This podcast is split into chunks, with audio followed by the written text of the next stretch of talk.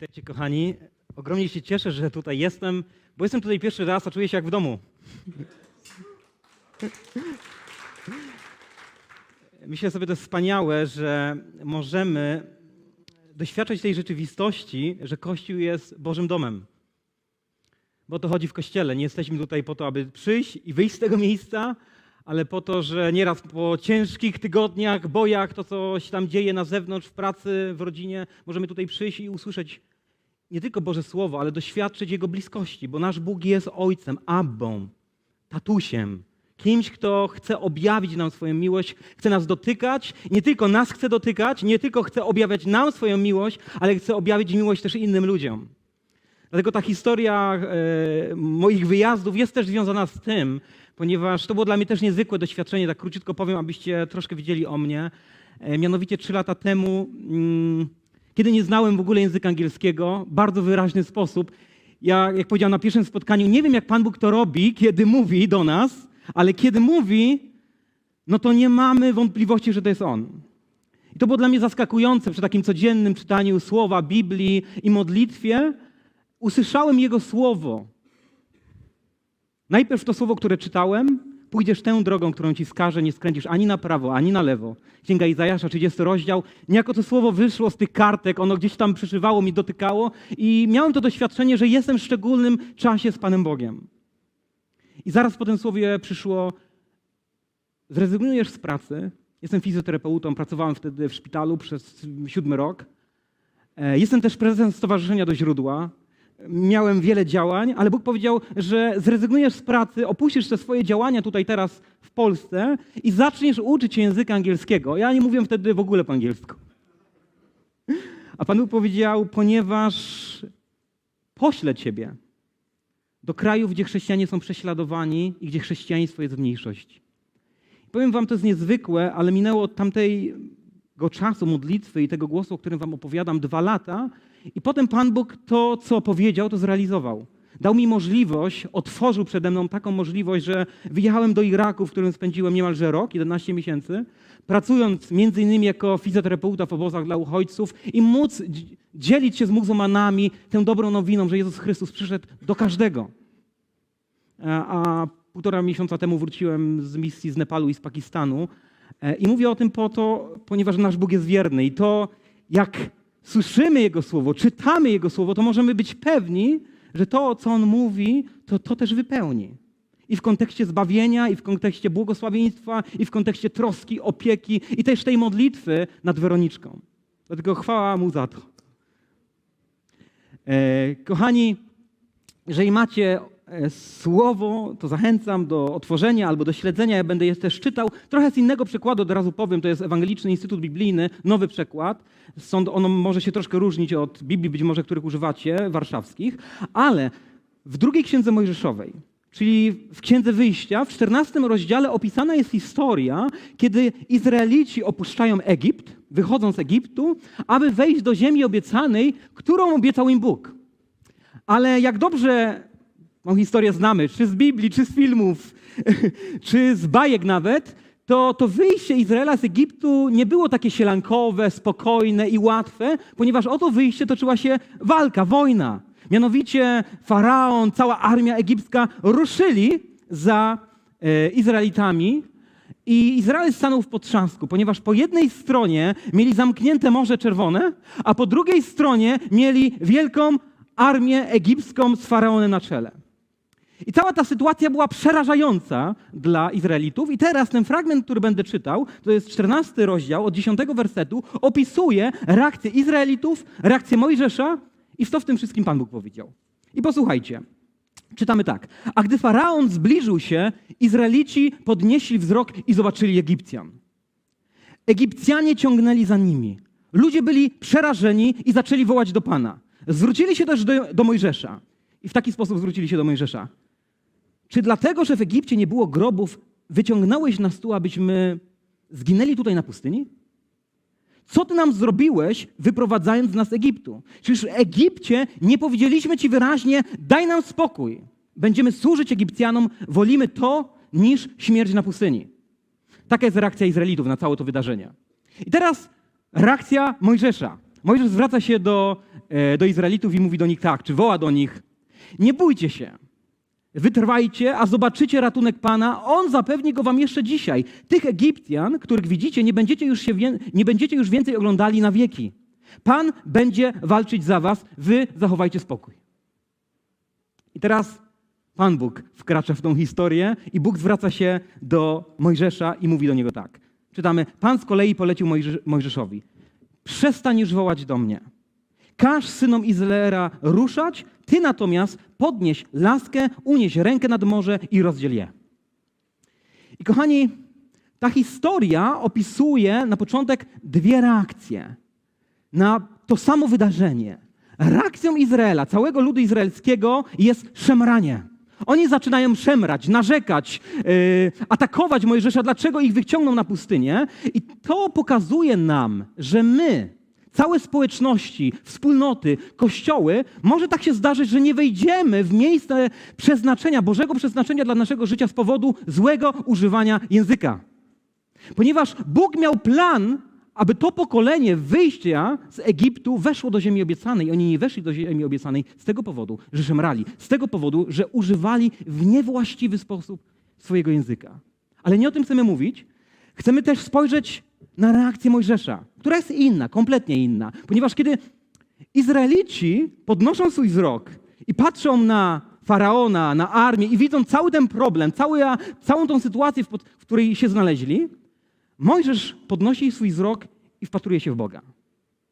I to, kochani, pokazuje nam, w jaki sposób reagują na nieraz trudne okoliczności Boży ludzie. Ponieważ kiedy, wiesz, zaskakuje cię jakaś sytuacja, zawsze masz do wyboru, że spojrzeć na tę sytuację i wejść w panikę, w stres, w lęk, w przerażenie, ale możesz jednocześnie z tej samej sytuacji spojrzeć na Boga w tej sytuacji. I zobaczyć w Nim ratunek i Jemu zaufać. I Mojżesz to robi i to pokazuje nam e, i obrazuje nam, w jaki sposób możemy reagować i powinniśmy reagować jako chrześcijanie. Natomiast, kiedy Mojżesz woła do Boga, czytamy, że Bóg zwraca się do Mojżesza: przestań już wołać do mnie. W innych przekładach, może to jest bardziej dosłownie będzie teraz, czemu wołasz do mnie? I Bóg mówi, każ synom Izraela ruszać, ty natomiast podnieś laskę, unieś rękę nad morze i rozdziel je. Kochani, niezwykła historia. Mojżesz woła do Boga, zwraca się do Boga, a Bóg mu odpowiada, czemu do mnie wołasz? Przestań już. Czy chciałbyś usłyszeć takie Boże Słowo, kiedy ty zwracasz się do Boga, wołasz do Niego w modlitwie, a On do ciebie mówi, przestań już wołać do mnie? Kochani, odejdźmy na moment od tej historii, za chwilkę do niej wrócimy. Chcę powiedzieć tak. My wiemy, że Bożym pragnieniem dla każdego człowieka jest to, aby każdy z nas doświadczył Jego miłości, doświadczył Jego dobroci, doświadczył Jego Ewangelii, doświadczył w osobisty sposób tego, co Jezus Chrystus dokonał na krzyżu dla każdego człowieka.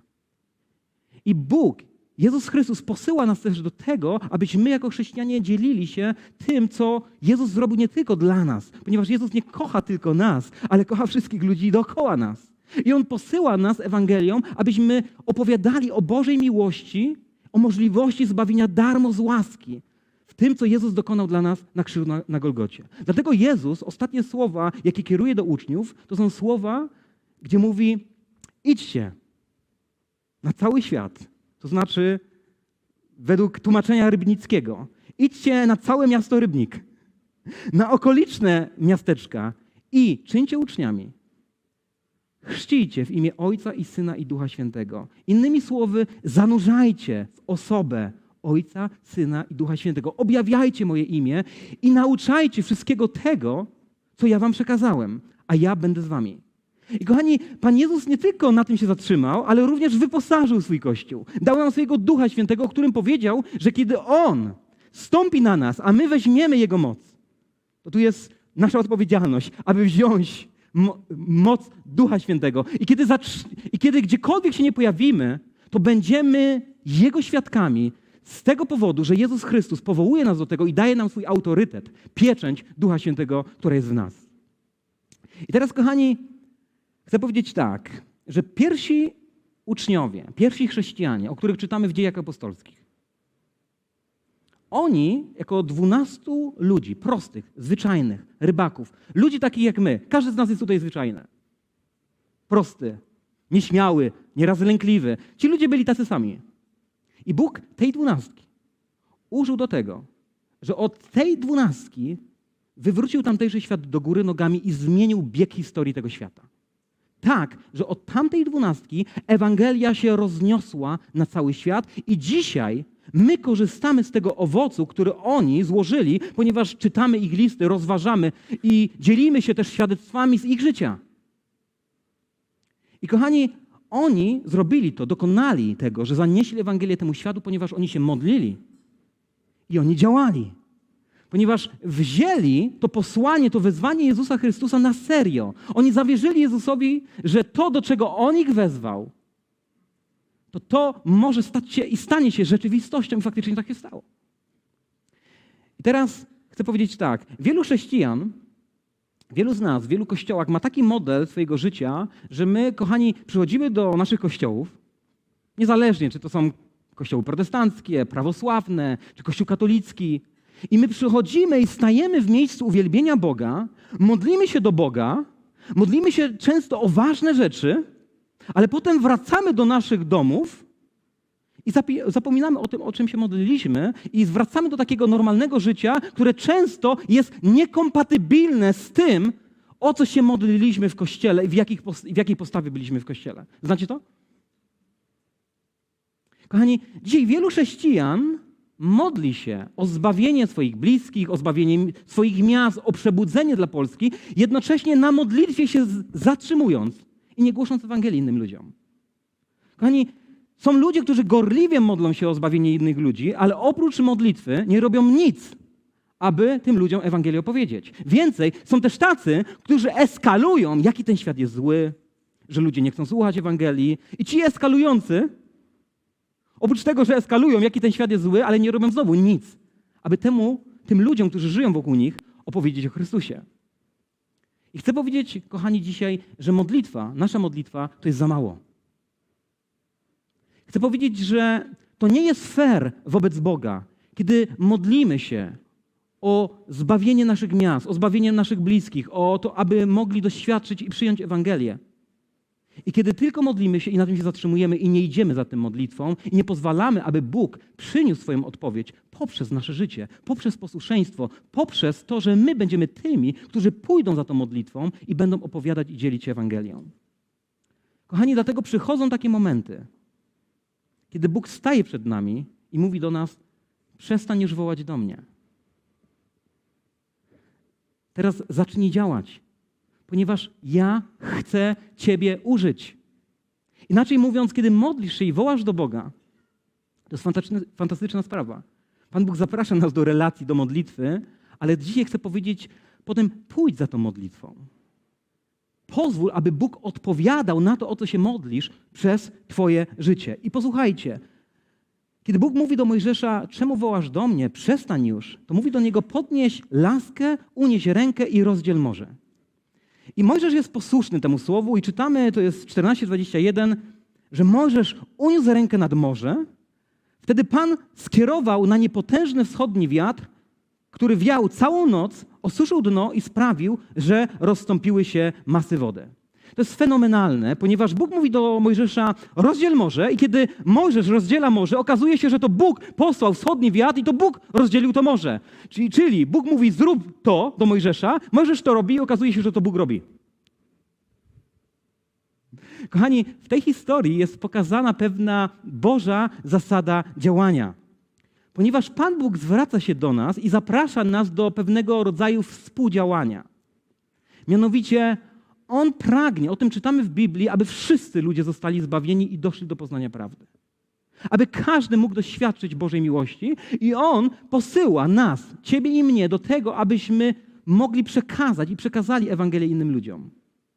I teraz, kiedy my zaczynamy to robić, kiedy dzielimy się Ewangelią, to okazuje się, że to Bóg robi, ponieważ Bóg jest pierwszym ewangelistą, ponieważ to Bóg otwiera serca, ponieważ to Bóg zbawia, ponieważ to Bóg jest tym, który przyszedł pierwszy, aby odszukać i odnaleźć to, co zaginęło. I kiedy Paweł Apostoł zrozumiał tę zasadę Bożego działania, że Bóg zaprasza nas do działania i w tym, co my robimy, On przejawia się tak naprawdę, to napisał w liście do Koryntian, że jedni sieją, inni podlewają, ale kto daje wzrost? Ale tym, który daje wzrost, jest Bóg. Dlatego, kochani, chcę powiedzieć, że jeżeli jesteś w takim miejscu, że modlisz się o swoich bliskich, że modlisz się o to miasto, ale nie dzielisz się Ewangelią w swoim mieście, że brak tego w tobie, to zatrzymaj się na chwilę i zadaj sobie to pytanie. Przestań na chwilę się modlić i zadaj sobie pytanie, co mogę zrobić i kogo mi Bóg pokazuje, daje mi możliwość, daje mi taką przestrzeń, abym mógł takiej osobie opowiedzieć o Nim, opowiedzieć o Jego dobroci, Jego miłości, o tym, co zrobił na krzyżu dla nas. Kochani, i teraz pytanie zachodzi takie, jak to zrobić? Jak w taki sposób żyć? Jak żyć w taki sposób, aby dzielenie się Ewangelią w naturalny sposób było elementem, częścią naszego życia? Aby nie było tak, że kiedy mówimy o głoszeniu Ewangelii, to myślimy, od razu nam przychodzą, okej, okay, głoszenie Ewangelii, czyli konferencja ewangelizacyjna, spotkanie jakieś z ewangelizatorem, ewangelizacja uliczna. Często mamy takie skojarzenia, kiedy mówimy głoszenie Ewangelii, prawda? W jaki sposób żyć tak, aby twoje skojarzenie, kiedy mówimy o Ewangelii, było związane z twoją codziennością, z tym, w jaki sposób żyjesz. I to, co chciałbym dzisiaj z wami się dzielić, to chciałbym podzielić się pewnym moim doświadczeniem, pewnymi pięcioma punktami, które są osadzone w tym, w jaki sposób i co Bóg mi pokazuje, w jaki sposób możemy dzielić się z ludźmi dobrą nowiną o tym, że Jezus Chrystus jest Bogiem bliskim, który przyszedł, aby odnaleźć nas, zbawić i ukazać Boga Ojca. Dlatego, kochani, jeżeli notujecie, możecie sobie notować. Pierwsza rzecz, którą chcę powiedzieć, to stań się przyjacielem grzeszników. Miej przyjaciół spoza Kościoła i bądź blisko ludzi. Ja często spotykam chrześcijan, którzy nieraz, wiecie, z takiego rodzaju pewną dumą i z takim wyrazem, jako takiego wyrazu aktu heroicznego ich wiary, mówią, ja chciałbym się podzielić, że mam przyjaciół tylko wśród ludzi wierzących. Nie wiem, czy się spotkaliście z takimi zdaniami. Ja się spotykam nieraz w różnych kościołach i chcę powiedzieć, że z tym zdaniem jest związany pewien problem, ponieważ życie Jezusa Chrystusa wyglądało kompletnie inaczej, a my jako chrześcijanie wezwani jesteśmy do tego, aby naśladować Jezusa. Natomiast Jezus był przyjacielem celników i grzeszników. Był blisko ludzi grzesznych. Tak? On wychodził do tych ludzi, a ci ludzie garnęli się do Niego. On przyszedł do swoich nieprzyjaciół. Wiecie, jeżeli jesteś w tym miejscu i możesz wołać Jezus Chrystus jest Panem, to tylko z tego powodu, że Jezus pierwszy przyszedł do ciebie i twoją nieprzyjaźń i twoją wrogość zamienił w przyjaźń. On to zrobił, przychodząc na ziemię tutaj. On przyszedł do swoich wrogów, tak pisze Paweł Apostoł w liście do Rzymian. I teraz posyła nas do innych ludzi, którzy może żyją w nieprzyjaźni z Bogiem, abyśmy mogli ukazać im, że Jezus Chrystus nie przyszedł, aby zatracać, ale przyszedł, aby zbawić. Amen? Dlatego to jest moje pragnienie. Ja mm, czasami są, jakie masz noworoczne założenia, to ja bardzo często, jak jestem w różnych kościołach, w styczniu mówię, moim pragnieniem jest, abym zawsze był do, postrzegany w taki sposób przez ludzi, że jestem przyjacielem grzesznych ludzi, że jestem przyjacielem ludzi, którzy nie znają Jezusa, że jestem przyjacielem ludzi, którzy żyją z dala od Kościoła, ponieważ to będzie świadczyło, że wciąż jestem uczniem Jezusa, że wciąż Go naśladuję. Dlatego zachęcam cię do tego dzisiaj, kochany Kościele, abyśmy sobie zadali takie pytanie. Ile masz przyjaciół, którzy żyją bez Jezusa? Jak często się z nimi spotykasz? Czy jesteś blisko ludzi, którzy nie wierzą? Teraz w jaki sposób mieć kontakt z ludźmi? Bardzo prosto. Każdy z nas je obiad. Zaproś swojego sąsiada, zaproś swojego kolegę z pracy, zaproś kogo znasz, z kim się przyjaźnisz, albo z kim nie wiem, pracujesz, chodzisz do szkoły na ten obiad. Do siebie, do domu, do restauracji. Buduj relacje. Jeżeli chłopaki gracie piłkę. To nie musimy grać w piłkę tylko z chłopakami z kościoła. Ci ludzie, z którymi grasz, To są ludzie, z którymi możesz budować relacje po to, aby w którymś momencie móc podzielić się z nimi Ewangelią.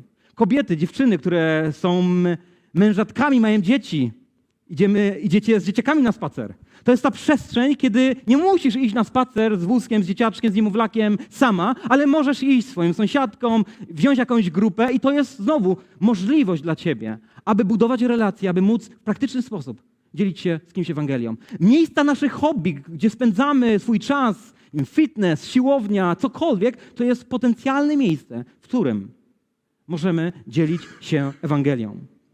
I kochani, kiedy byłem w Iraku, spędziłem pewne trzy dni z pewną arabską rodziną. Chciałbym krótko wam opowiedzieć. Falah jest oficerem armii irackiej. On parę lat temu musiał brać broń do ręki i walczyć z państwem islamskim. Musiał mordować i zabijać. I z tego powodu bojownicy państwa islamskiego wydali na niego wyrok śmierci. Tak, że Falah musiał uciekać z części arabskiej Iraku do części kurdyjskiej. Arabowie z Kurdami się za bardzo nie lubią i nie ma takiego kierunku się przemieszczania, ale jego życie było zagrożone, dlatego nie miał innego wyjścia, także uciekł e, i e, mieszka gdzieś w Kurdystanie. I spędziłem z jego rodziną trzy dni i ostatni dzień z Falahem. I kiedy jechaliśmy wspólnie samochodem, zwiedzaliśmy różne okoliczne miejsca, mieliśmy ze sobą naprawdę taki dobry, fajny czas. Czas rozmowy, śmiechu, słuchałem jego historii, opowiadał mi o sobie, z czym się teraz zmierza tutaj żyjąc w Kurdystanie. I w pewnym momencie to, co zauważyłem, kiedy mieliśmy naprawdę bliski ze sobą czas, oficer armii irackiej, który parę lat temu musiał brać broń i zabijać, teraz, poproszę o zdjęcie, na zaparowanej szybie samochodu narysował pierwsze litery naszych imion i serce. Pomyślałem sobie, wow, co musiało się wydarzyć w sercu tego człowieka poprzez ten nasz kontakt, że w taki sposób otworzył się i zechciał żołnierz, wiecie, komandos, narysować coś takiego na szybie samochodu. Moi drodzy, chcę powiedzieć taką rzecz. My wiemy, że wiara w sercu człowieka rodzi się wówczas, kiedy człowiek słyszy Boże Słowo. Ale kluczem do Bożego serca, do, do ludzkiego serca, aby to serce zostało otwarte, jest miłość. I kochani, to jest Boży sposób działania, w jaki sposób Bóg działa i w jaki sposób Bóg przyszedł również do naszego życia. Księga Ozeasza, która, w której Bóg opisuje, w jaki sposób dotykał się Izraela, mówi, Pan Bóg mówi jedenaście cztery Ozeasz, przyciągałem go więzami ludzkimi, powrozami miłości. Kochani, czy widzimy to? Bóg przyciągał Izraela więzami ludzkimi, powrozami miłości. W taki sposób Bóg objawił się w moim życiu, przyciągnął mnie swoimi powrozami miłości. W taki sposób myślę, że zdobył twoje życie. Miłość jest potężnym Bożym narzędziem, którego możemy użyć do tego, aby zbliżyć się do ludzi. Aby ich serca zostały otwarte na to, aby móc spotkać się w osobisty sposób z Panem miłości, z pomysłodawcą miłości, z Bogiem miłości. I kiedy spędzaliśmy ten czas razem z Falahem, ja w pewnym momencie mogłem podzielić się o tym, w jaki sposób się nawróciłem, w jaki sposób spotkałem Jezusa w moim życiu, co Jezus zrobił dla mojego życia i dlaczego jestem w Iraku. I on wysłuchał, na koniec zapytałem go, czy możemy się pomodlić wspólnie. On mówi tak. Kiedy modliliśmy się wspólnie, powtarzam, żołnierz, komandos, on zaczął płakać jak bóbr. Pomodliliśmy się, on się otrząsnął i mówi, chcę i zaczynam się modlić do Isa. Isa po arabsku to jest Jezus. I dwa miesiące później Falah, jego żona i czwórka dzieci przyszli do Jezusa. Oddali swoje życie Jezusowi i dzisiaj jako cała rodzina są w, jednych, w jednym z lokalnych kościołów w Iraku. Kochani, to jest powodem tego, że my jako chrześcijanie często mamy takie postawy separacji od tak zwanego świata, od ludzi niewierzących, od ludzi, którzy żyją trochę inaczej niż my, albo bardzo inaczej niż my. Ja myślę sobie tak, że w kontekście muzułmanów, jak obserwuję, to zapewne jest strach. Ale w kontekście naszego polskiego podwórka ja widzę taką dziwną postawę nieraz wśród chrześcijan, że nie zadajemy się z innymi ludźmi, w, aby zachować czystość swoją wewnętrzną. To jest dziwne, ale chcę powiedzieć tak, że Jezus Chrystus, On pozwalał, aby dotykali się Go ludzie nieczyści. On przyjaźnił się z ludźmi nieczystymi. On był blisko ludzi nieczystych. On sam dotykał ludzi nieczystych i to nie sprawiło, że On stał się nieczysty. Ale to sprawiło, że ci ludzie nieczyści stali się czyści przez kontakt z Jezusem. I kochani, to jest chrześcijaństwo. Chrześcijaństwo nie jest uciekaniem od ludzi, strachem przed ludźmi, ale jest wychodzeniem do ludzi. Nie jest strachem przed ludźmi, ale jest kochaniem ludzi. Po to, abyśmy mogli przez wzajemną relację, przez wzajemną bliskość, przez odważny kontakt móc stanąć i przekazać komuś to, co Jezus Chrystus dokonał dla nas na krzyżu. Dlatego, kochani, e, chcę was zachęcać do tego, abyście w taki sposób pomyśleli, w jaki sposób dzisiaj, kiedy wyjdziemy z tego miejsca, możecie zbudować może relację z kimś, z kim już się znacie, aby zbliżyć się bliżej, być może kogoś zaprosić do siebie, do domu, do restauracji i może przez ten rok budować tą relację, aby szukać takiego momentu, w którym będziecie mogli komuś opowiedzieć o Chrystusie. Kochani, rzecz druga. Dostosuj swoje głoszenie Ewangelii do ludzi, którym głosisz. To znaczy używaj języka zrozumiałego dla ludzi. I teraz chcę powiedzieć, że my jako chrześcijanie, to jest nieuniknione, niezależnie z jakiego kościoła jesteśmy, każdy kościół ma pewnego rodzaju slang. Używamy pewnych zwrotów, które bardzo dobrze są zrozumiałe dla nas, no ale niekonieczne, niekoniecznie są zrozumiałe dla ludzi z zewnątrz, dla ludzi niekościelnych. Ja te wszystkie slangi e, tak dzielę na dwie grupy. Slang archaiczny i slang nowoczesny. Slang archaiczny to zdarza się tak, że ktoś opowiada i potem głosi komuś, opowiada o Chrystusie i wreszcie go pyta, czy zostałeś obmyty we krwi baranka. Wiecie, znam taki przykład, który się wydarzył i jest to prawdziwy przykład. Jest pogrzeb, otwarta trumna, wiecie, widoczne ciało. Jakaś grupa chrześcijan szuka jakiejś pieśni, żeby zaśpiewać. I mówi, zaśpiewajmy o Bożym Królestwie, o tym czasie, w którym nie będzie już śmierci, nie będzie łez. I wiecie, i znaleźli jakąś pieśń. I stoją po jednej stronie, po, dru- po drugiej stronie stoją, stoją ludzie z tej wioski, którzy no, nie znają Jezusa i ci śpiewają na głos o Bożym Królestwie, które, a refren tej piosenki jest, ach, ten widok jest zachwycający. Kochani, śmiejemy się, ale nieraz, moglibyśmy tutaj dawać inne przykłady, jest coś takiego w nas. Gdzieś nie ma w nas, w jaki sposób ludzie będą odbierać nasze słowa. Oczywiście jest też slang nowoczesny.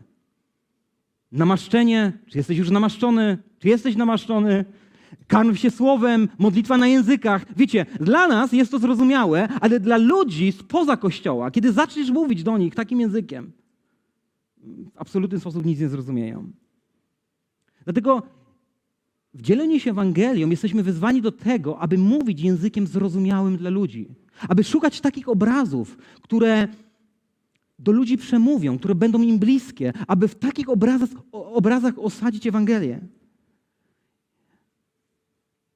Pamiętam, tam gdzie mieszkam, na pograniczu Chrzanowa, Jaworzna, jechałem kiedyś samochodem i stoi na przystanku Tomek. Chłopak z mojej wioski, którego nie widziałem przez długi czas, wziąłem go na stopa.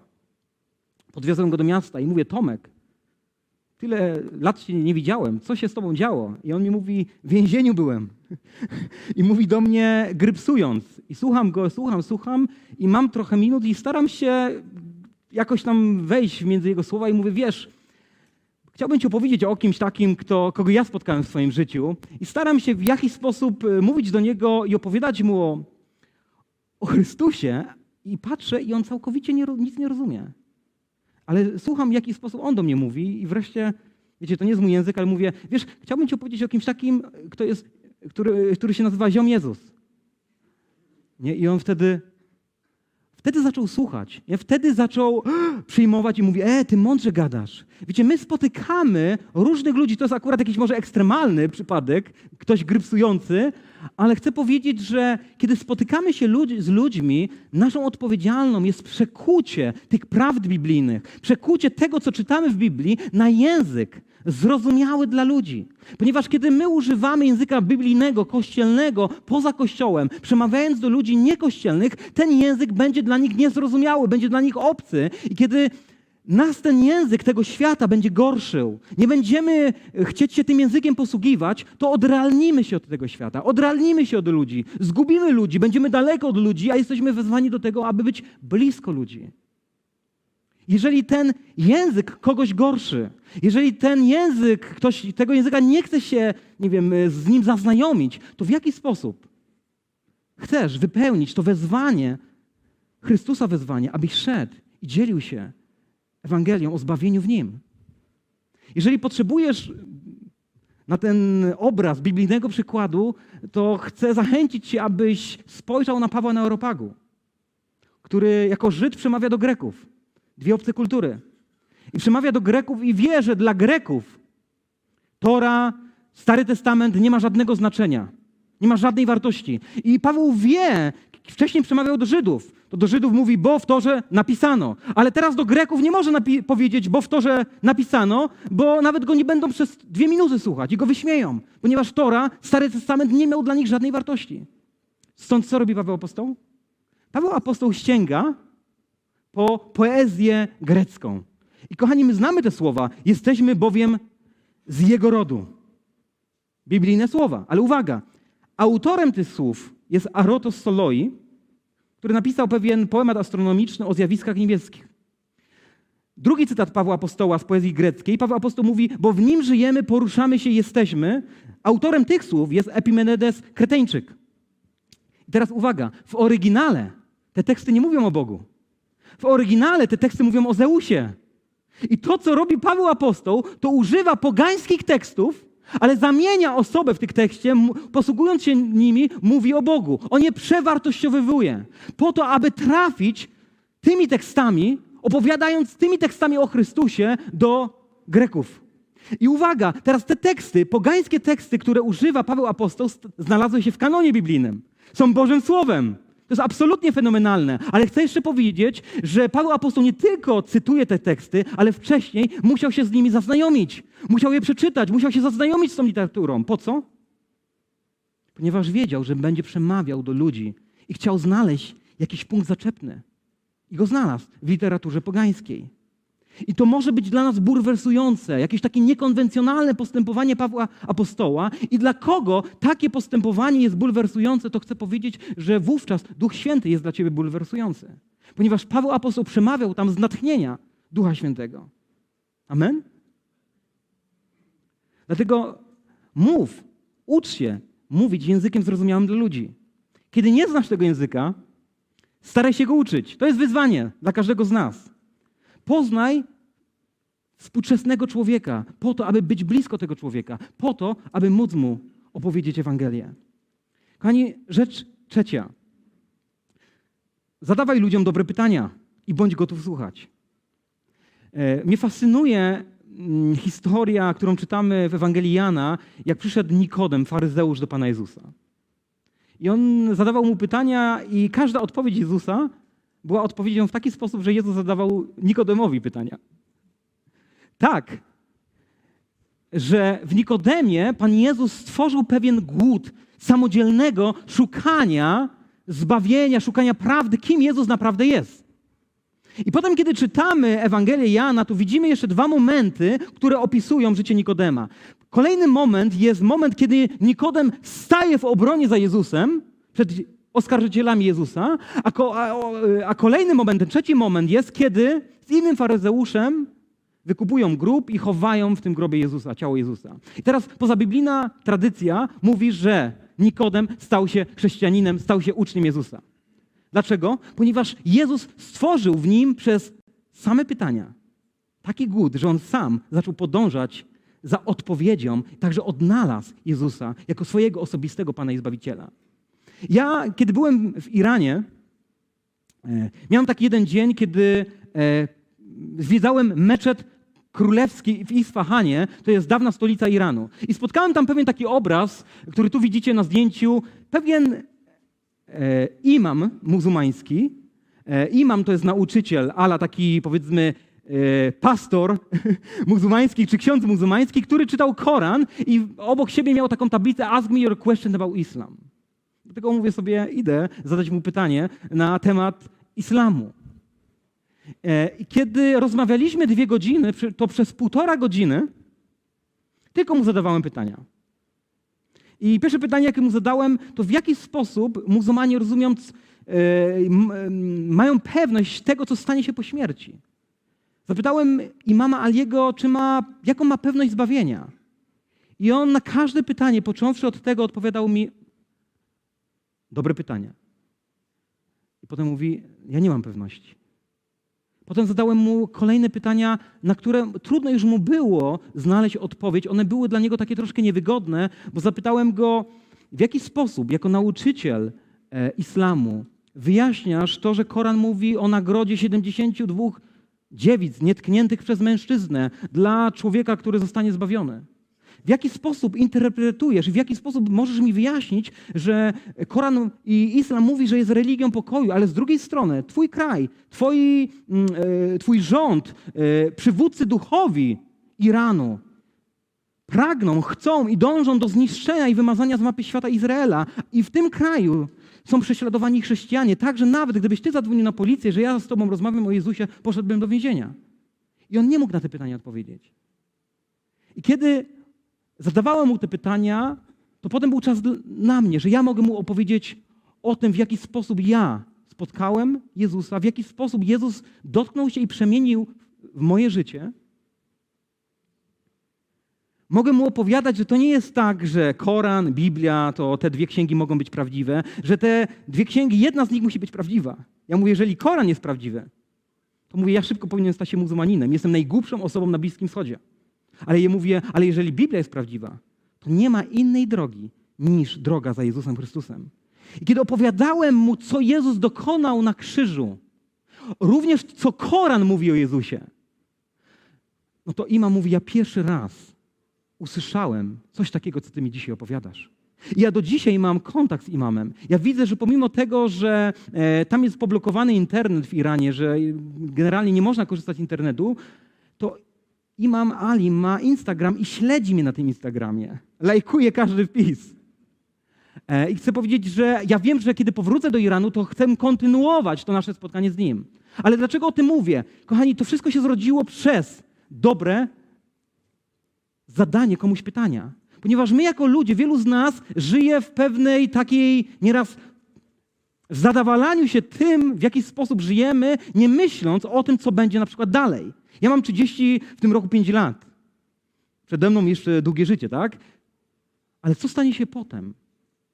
Co stanie się być może, kiedy dzisiaj będę wracał z tego miejsca do domu? Mogę wrócić, mogę nie wrócić. Wielu ludzi nie zadaje sobie tego pytania, co potem, kiedy umrę, kiedy odejdę z tego świata. Co potem? Dobre pytania mogą konfrontować ludzi, wzbudzać w nich to pragnienie zastanowienia się nad tym, co dalej. Dobre pytania mogą konfrontować ludzi i powodować, że w nich pojawi się to pytanie, gdzie spędzę swoją wieczność. I przez dobre pytania, zadawanie i wsłuchiwanie się ludzi, co oni mówią, czym się oni dzielą, możemy również głosić Ewangelię. Kochani, rzecz czwarta.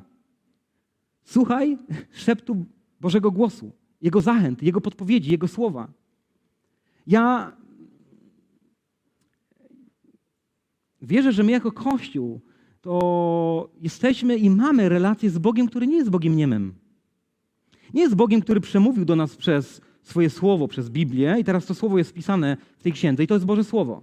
Ale oprócz tego Bóg chce mieć z nami relacje i mówi do swoich dzieci, mówi do swojego Kościoła więcej. Biblia mówi i nazywa Jezusa Chrystusa oblubieńcem, a nas Jego oblubienicą. Czyli jesteśmy w narzeczeństwie i, zmierza, i zmierzamy na wielkie wesele, tak? Gody baranka, jak mówi Apokalipsa o tym. I teraz nie jest możliwe, aby oblubieniec miał relację ze swoją oblubienicą w wymiarze milczenia, aby nic do siebie nie mówili. To nie jest możliwe. I to nie jest tak, że tylko my zwracamy się do Jezusa, a Jezus nie zwraca się do nas. To jest wzajemna relacja. I my, kiedy dbamy, troszczymy się o relację z Chrystusem w modlitwie, w słowie, w czytaniu słowa i w, w takim posłuszeństwie kroczenia za Jego słowem, to ja wierzę, że będziemy uczyć się tego, aby rozeznawać ten głos, który On do nas kieruje. Aby rozpoznawać ten głos. Aby mieć pewność, kiedy On mówi, a kiedy mówią inni ludzie, jakieś emocje. Ja kiedyś byłem na pewnej konferencji dwudniowej.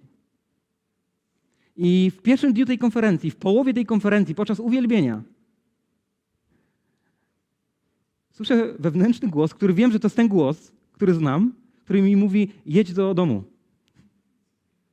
Teraz nie chciałbym, abyście usłyszeli ten głos i poszli do domu z tego miejsca, ale kochani, słyszę ten głos w sobie, idź, jedź do, do domu. Miałem zarezerwowany nocleg u znajomych, pojechałem do nich, wyszedłem z tej konferencji, pojechałem do nich, pogadaliśmy, mówię, sorry, nie, zostawię, nie zostanę u was na noc, wracam do domu i wracam do tego domu, jadę, jadę, jestem pod Bielskiem i odbieram telefon od mojej znajomej, która jest pielęgniarką i mówi, Radek, jest u mnie na oddziale pewna dziewczyna chora na anoreksję.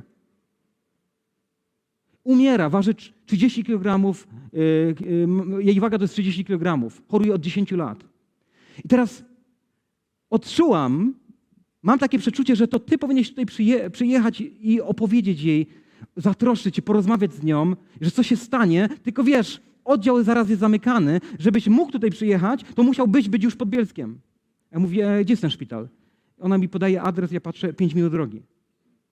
Także pojechałem, spotkałem się z tą osobą, która chorowała na anoreksję. Ona w tym naszym czasie rozmowy, bliskości, ze łzami w oczach zawierzała, oddawała swoje życie Jezusowi. A potem, kolejne miesiące, widzieliśmy jej, w jaki sposób jest uzdrowiona. Że wróciła do normalnej wagi, wróciła do normalnego życia po dziesięciu latach. Jej życie wyglądało tak, że ważyła trzydzieści kilogramów, wychodziła ze szpitala, przy wadze trzydzieści sześć trzydzieści siedem kilogramów, żyła chwilę i znowu wracała. I było zagrożone jej życie. I po dziesięciu latach ona została wyzwolona z tego łańcucha anoreksji. Dlaczego? W pewnym momencie, w jakiś sposób Pan Bóg przemówił i poszedłem, poszedłem za tym głosem. I chcę powiedzieć, że kiedy Bóg mówi do nas i kiedy my jesteśmy posłuszni temu głosowi, to chcę zachęcić ciebie do tego, abyś poszedł za tym głosem, bo wtedy będziesz widział Boże dzieła. To, co powiedzieliśmy. Bóg wezwał Mojżesza do, do tego, aby otworzył morze. Kiedy ciebie Bóg wzywa do czegoś, kiedy ty to zaczniesz robić, to, to potem zobaczysz, że to nie ty, ale to Bóg będzie robił. Ale przez ciebie. Amen? Chyba muszę kończyć, bo już Kosiu śpi. Amen? Amen. Okej, okay, chcę mieć z wami kontakt. Właśnie nie wiem, czy jeszcze mam, czy już nie mam, dlatego się pytam i swoim amen to widzę, że, że jesteście, że jeszcze nie zasypiacie. Kochani, ostatni, ostatni punkt, którym chcę się podzielić, to jest, kiedy głosisz Ewangelię, nie przekazuj informacji. Ale głosząc Ewangelię, opowiedz prawdziwą historię. My wiemy o Pawle Apostole, że jest wielkim teologiem, był wielkim teologiem. Napisał trzynaście listów, my te listy studiujemy, rozważamy, badamy, zastanawiamy się, nie wszystko rozumiemy. Niesamowita zawarta teologia w listach Pawła Apostoła. Ale kiedy on głosił Ewangelię, to za każdym razem Ewangelię osadzał w historii swojego życia, w jaki sposób on poznał i spotkał się z Jezusem w drodze do Damaszku. I teraz, kiedy on napisał, że nie żyję ja, ale żyje we mnie Chrystus, to nie, to nie było napisane dla poezji słowa, aby to ładnie brzmiało, ale on faktycznie tak żył. Dla niego Jezus stał się wszystkim. To jest wyzwanie dla nas, aby Jezus stał się wszystkim dla nas. Abyśmy tak patrzyli na życie przez pryzmat Jego woli i Jego zamysłu dla naszego życia. I teraz my jako Kościół gdzieś zgubiliśmy takie głoszenie Ewangelii, która jest mocą ku zbawieniu. Która nie jest przekazywaną informacją, nawet przekazaną informacją, nie wiem, wersetów biblijnych. Bo w taki sposób to słowo nie działa, bo Ewangelia jest mocą ku zbawieniu, Bożą mocą ku zbawieniu. I kochani, ja tak to rozumiem, że my zgubiliśmy taki rodzaj głoszenia Ewangelii, kiedy zamieniliśmy relację z Jezusem Chrystusem na doktrynę o Jezusie Chrystusie. I chciałbym być dobrze zrozumiany. Ja nie mówię, że teologia i doktryny są złe, ale chcę powiedzieć tak. Paweł Apostoł, jako jeden z wielkich teologów, to teologia w jego życiu spowodowała to, że on wyruszył na trzy podróże misyjne. Spowodowała to, że on był prześladowany, biczowany, torturowany i wreszcie zginął gdzieś w Rzymie z powodu Jezusa Chrystusa. To sprawiła, taki owoc wydała w życiu Pawła Apostoła teologia. Kiedy ja rozmawiam nieraz z teologami dzisiaj we, w naszym kraju, to nie widzę, żeby taki owoc wydawała teologia w życiu współczesnych chrześcijan. Czyli coś jest nie tak, coś zgubiliśmy, nie tak rozumiemy w właściwy sposób to słowo i to znaczenie słowa teologia. Dlatego chcę powiedzieć, że Ewangelia, która jest mocą, Bożą mocą ku zbawieniu, ona, ta moc najpierw musi się dotknąć mojego i twojego życia. Że ta moc musi dotknąć się i przemienić moje życie i poprzez przemianę twojego i mojego życia inni ludzie doświadczą tej mocy, która działa w nas, która działa w Kościele, która działa w uczniach, naśladowcach Jezusa Chrystusa. I w jaki sposób możemy znowu wkładać historię naszego życia w, w głoszenie Ewangelii? Znowu, będąc w Iraku, e, e, spotkałem pewnego muzułmanina, który miał na imię Mahomet. I zaczęliśmy rozmawiać wspólnie i Mahomet się pyta, co robię w Iraku? I mówię Mahometowi, wiesz, jestem tutaj fizjoterapeutą, pracuję w obozach dla uchodźców. E, I Mahomet mówi do mnie, o, fajna praca, możesz pomagać innym ludziom. Ja mówię, tak, mogę pomagać innym ludziom i w każdym z moich pacjentów widzę samego siebie. I Mahomet mówi, jak to? Czy możesz mi opowiedzieć? Ja mówię, tak, mogę ci opowiedzieć. I opowiedziałem mu pewną historię. Kiedyś do mojej kliniki przyszła pewna Arabka, taka ortodoksyjna, radykalna Arabka, muzułmanka, z hijabem, zakrytą głową i z ogromnym bólem kręgosłupa, tak, że ledwie tam do mnie się doczołgała, ze łzami w oczach, usiadła i mówi, czy jest coś tutaj, kto może mi pomóc? A ja mówię, tak, jest, ja mogę pani pomóc. A ona z taką złowrogością wręcz mówi do mnie, ale pan nie może mnie dotknąć, bo pan jest obcym mężczyzną, a mnie może tylko dotknąć mój mąż i moja najbliższa rodzina. I mówi do mnie, czy nie ma tu jakiejś kobiety, która by mnie mogła rehabilitować? Ja mówię, no niestety nie. Tak się składa, że tylko ja mogę pani pomóc. I zaczynam ją przekonywać do tego, aby spojrzała na tą sytuację trochę inaczej, aby się uwolniła od tej sfery kultury, religii i mówię do niej, proszę spojrzeć na tą sytuację w taki sposób, że będzie panią dotykał nie obcy mężczyzna, ale fizjoterapeuta, ktoś, kto chce pani pomóc, a bez tego dotyku nie wyjdzie pani z rozwiązaniem tego problemu, który pani w sobie ma. I ona przez dziesięć minut się zastanawiała. To napięcie było takie odczuwalne, jej wzrok bardzo nieżyczliwy do mnie i wreszcie mówi, okej, okay, może mnie pan dotknąć. No to ja wtedy patrzyłem się jej wzrok i mówię, no to proszę się rozebrać.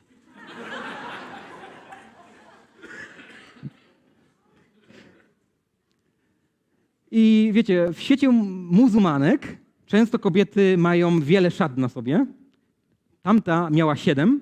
Udało mi się, aby zdjęła trzy z tych szat. Położyłem ją na kozetkę i słuchajcie, to co teraz powiem, to było ekstremum całego tego napięcia, które tam się wydarzyło, bo ona się położyła w taki sposób. Ja podszedłem do niej, położyłem moje kolano na jej kolanie, rękę na jej ramieniu.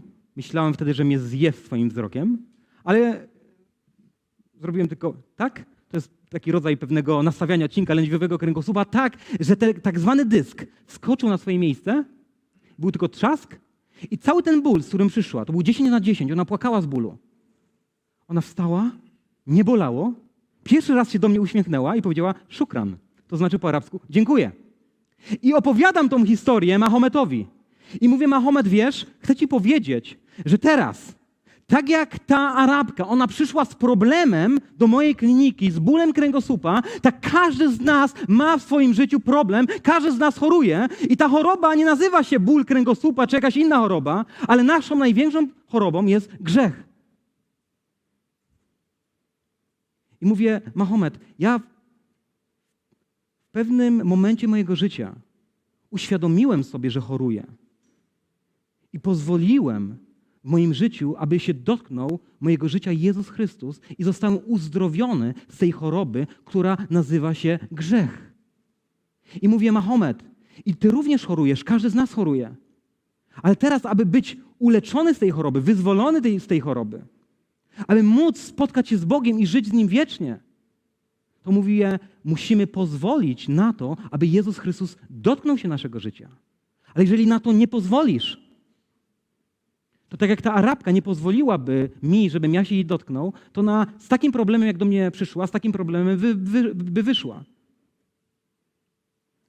E, I kiedy powiedziałem Mahometowi, Mahomet, Jezus całkowicie dotknął się i przemienił mojego życia. Mahomet mówi, jak? I w tym momencie zadzwonił do mnie i do niego telefon.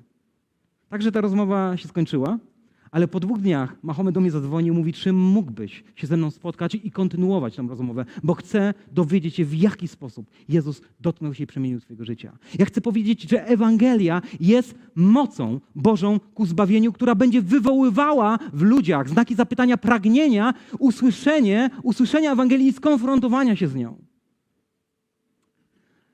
Dlatego, kochani, to, co chcę powiedzieć na koniec, to są te pięć rzeczy, które chciałbym was nimi zarazić. To jest bądź blisko ludzi, miej przyjaciół, miej przyjaciół spoza Kościoła.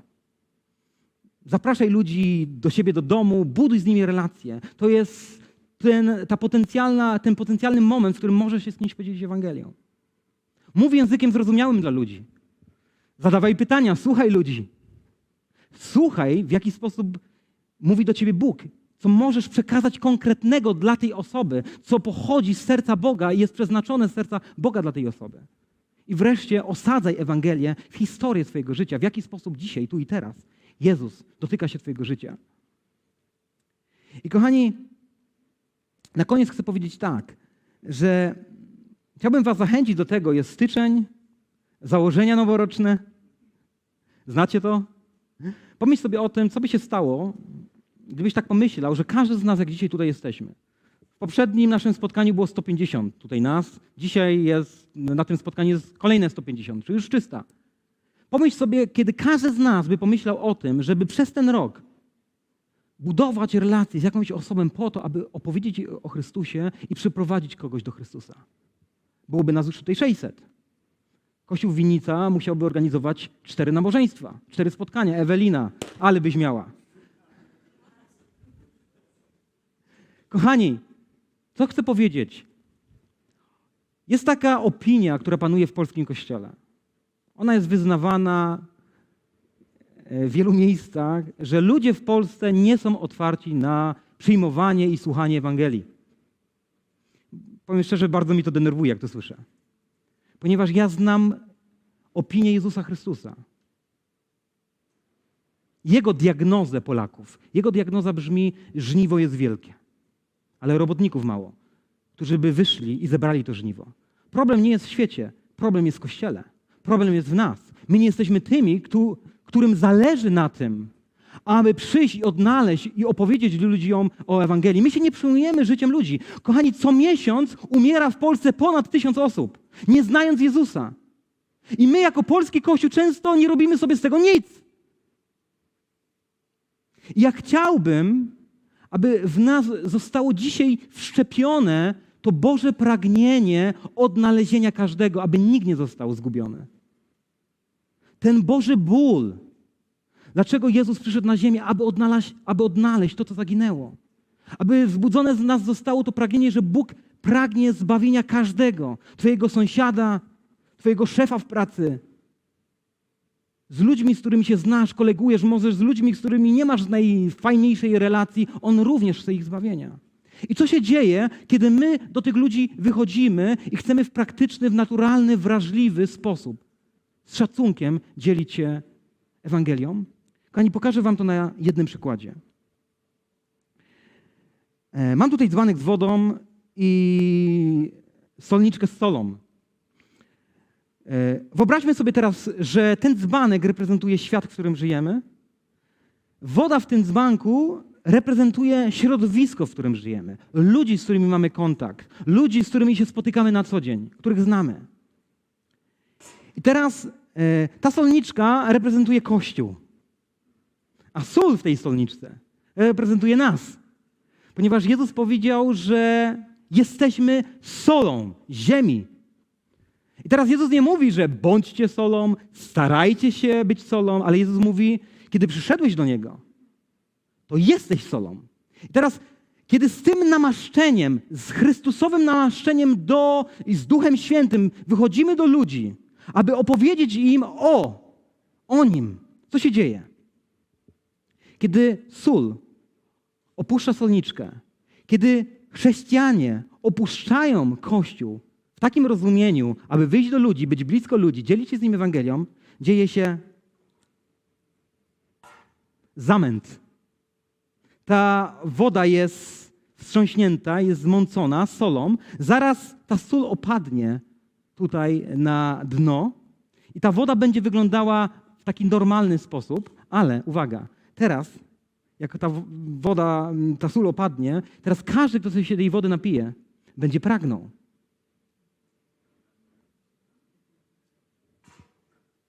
Kochani, to jest chrześcijaństwo. Kiedy uczniowie, pierwsi uczniowie przybyli do Tesaloniki, ludzie nieżyczliwi Ewangelii powiedzieli, ci, którzy uczynili zamęt w całym świecie, przybyli i tutaj. Pierwsi chrześcijanie byli ludźmi zamętu, takiego zamętu, jak tutaj zobaczyliśmy. Oni przyszli z Ewangelią do pogańskich wiosek i wzbudzili w ludziach głód i pragnienie Jezusa Chrystusa w taki sposób, że Ewangelia rozpłynęła się na Izrael, na Samarię i na inne kraje. I dzięki temu również do, doszła do naszych czasów. Także my dzisiaj korzystamy z świadectwa pierwszych uczniów.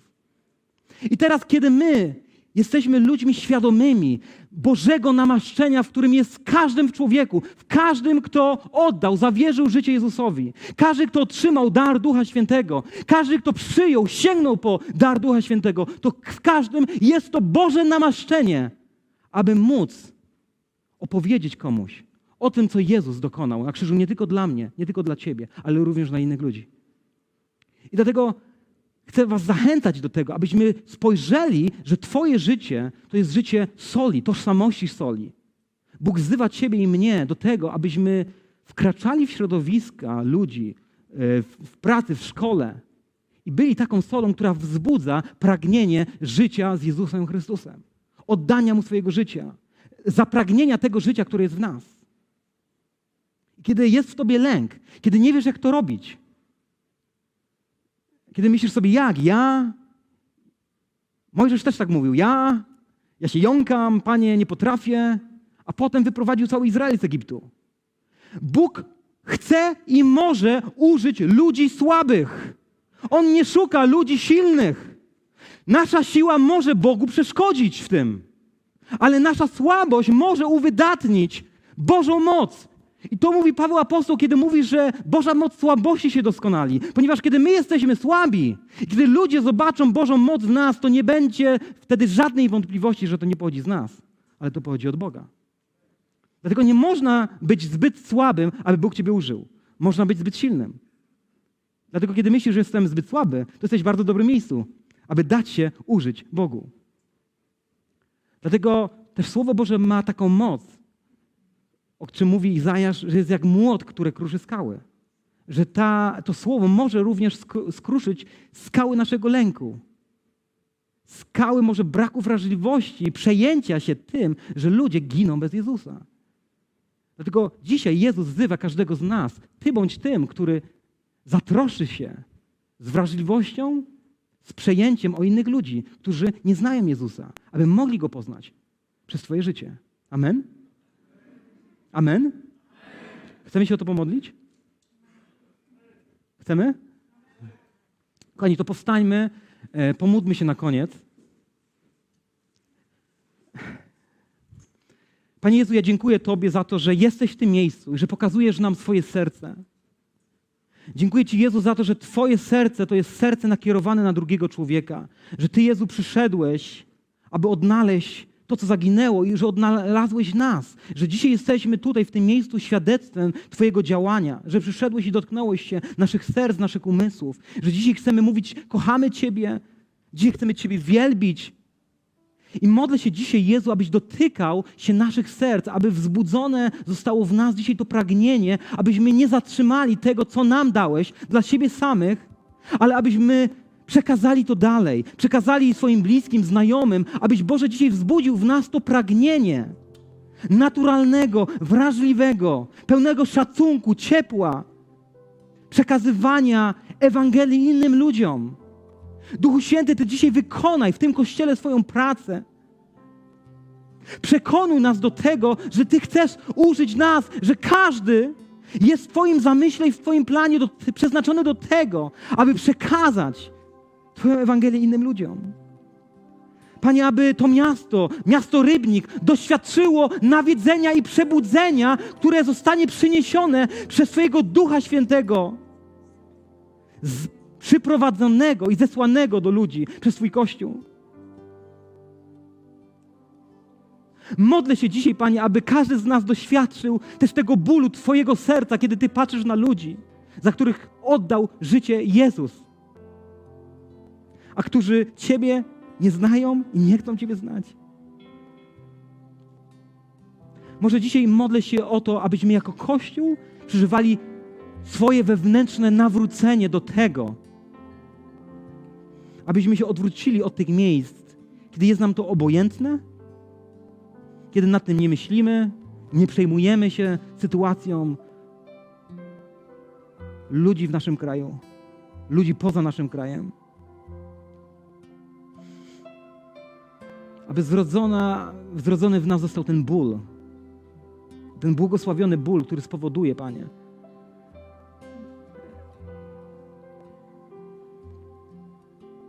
że zbliżymy się do drugiego człowieka, że tak jak Ty zbliżyłeś się do nas i stałeś się bliski nam,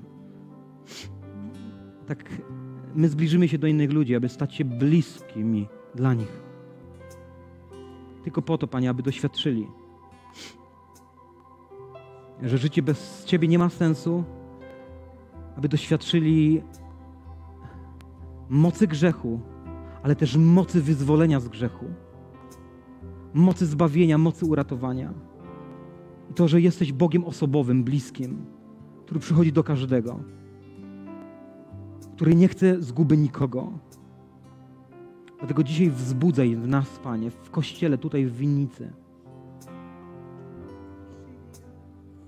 nie tylko to pragnienie, ale tą decyzję, że będziemy tymi, którzy wyjdą na żniwo i zbiorą, Panie, to żniwo dla Ciebie, dla Twojej chwały, aby ten Kościół tutaj również w tym mieście został pomnożony. Wszyscy chcemy wspólnie powiedzieć na tą modlitwę Amen.